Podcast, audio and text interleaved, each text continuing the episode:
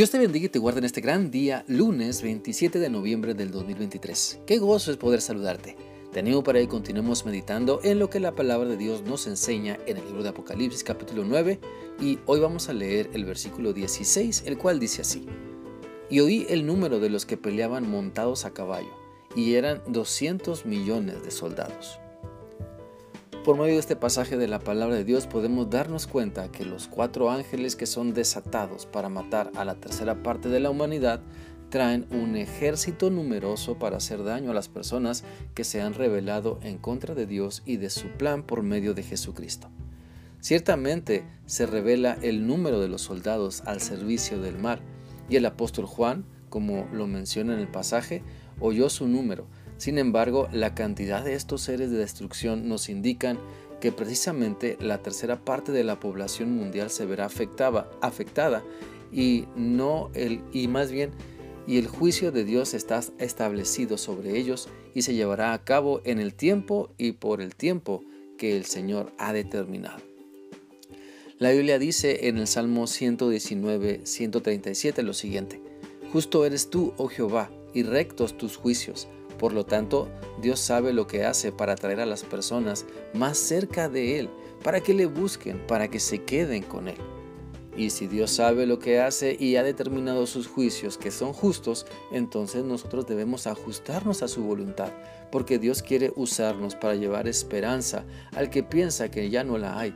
Dios quiere que llevemos su amor a quienes han sufrido por estar siguiendo la maldad. Ciertamente los juicios de Dios vienen sobre las personas que le rechazan deliberadamente.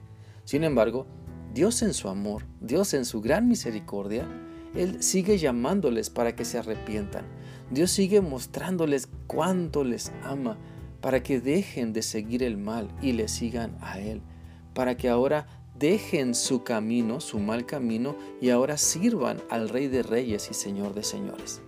Siempre lo vemos en la Biblia que siempre antes de todo juicio de Dios, siempre Él da un tiempo para que las personas se arrepientan, para que regresen a Él y se queden con Él.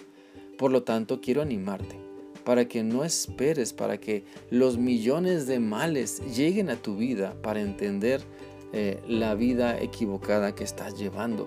No esperes a tener millones de problemas o millones de angustias para entender que necesitas a Dios en tu vida. Animo para que reconozcas que Cristo es el único que te puede salvar. Él es quien guarda tu alma.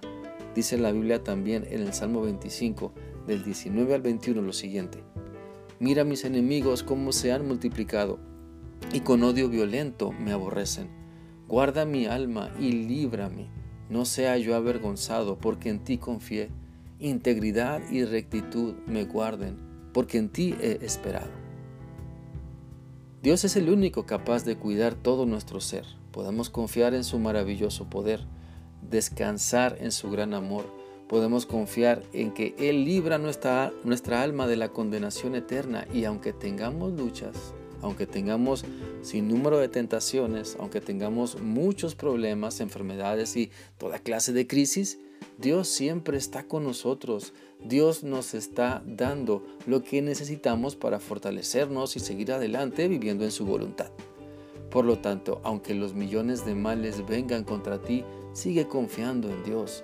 Aunque tus problemas se multipliquen como millones, no dejes de confiar en Dios y pídele sabiduría Pídele sabiduría, escucha bien, para tomar mejores decisiones. Vea su palabra, léela, estudiala, memorízala, para que puedas comprender los aspectos en tu vida que debes corregir para no seguir en esos problemas. Y permite que el Espíritu Santo domine sobre tu temperamento.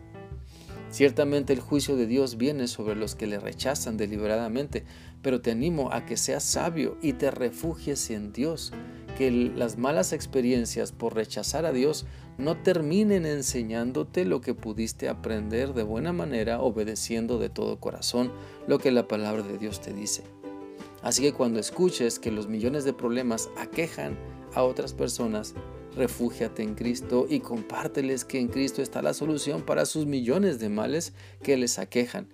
Y dales tu testimonio de cómo Dios te está ayudando a tener paz en tu vida porque tu corazón rebosa de su amor.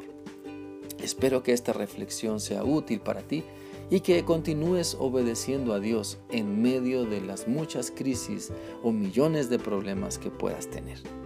Que sigas teniendo un bendecido día. Dios te guarde siempre. Hasta mañana.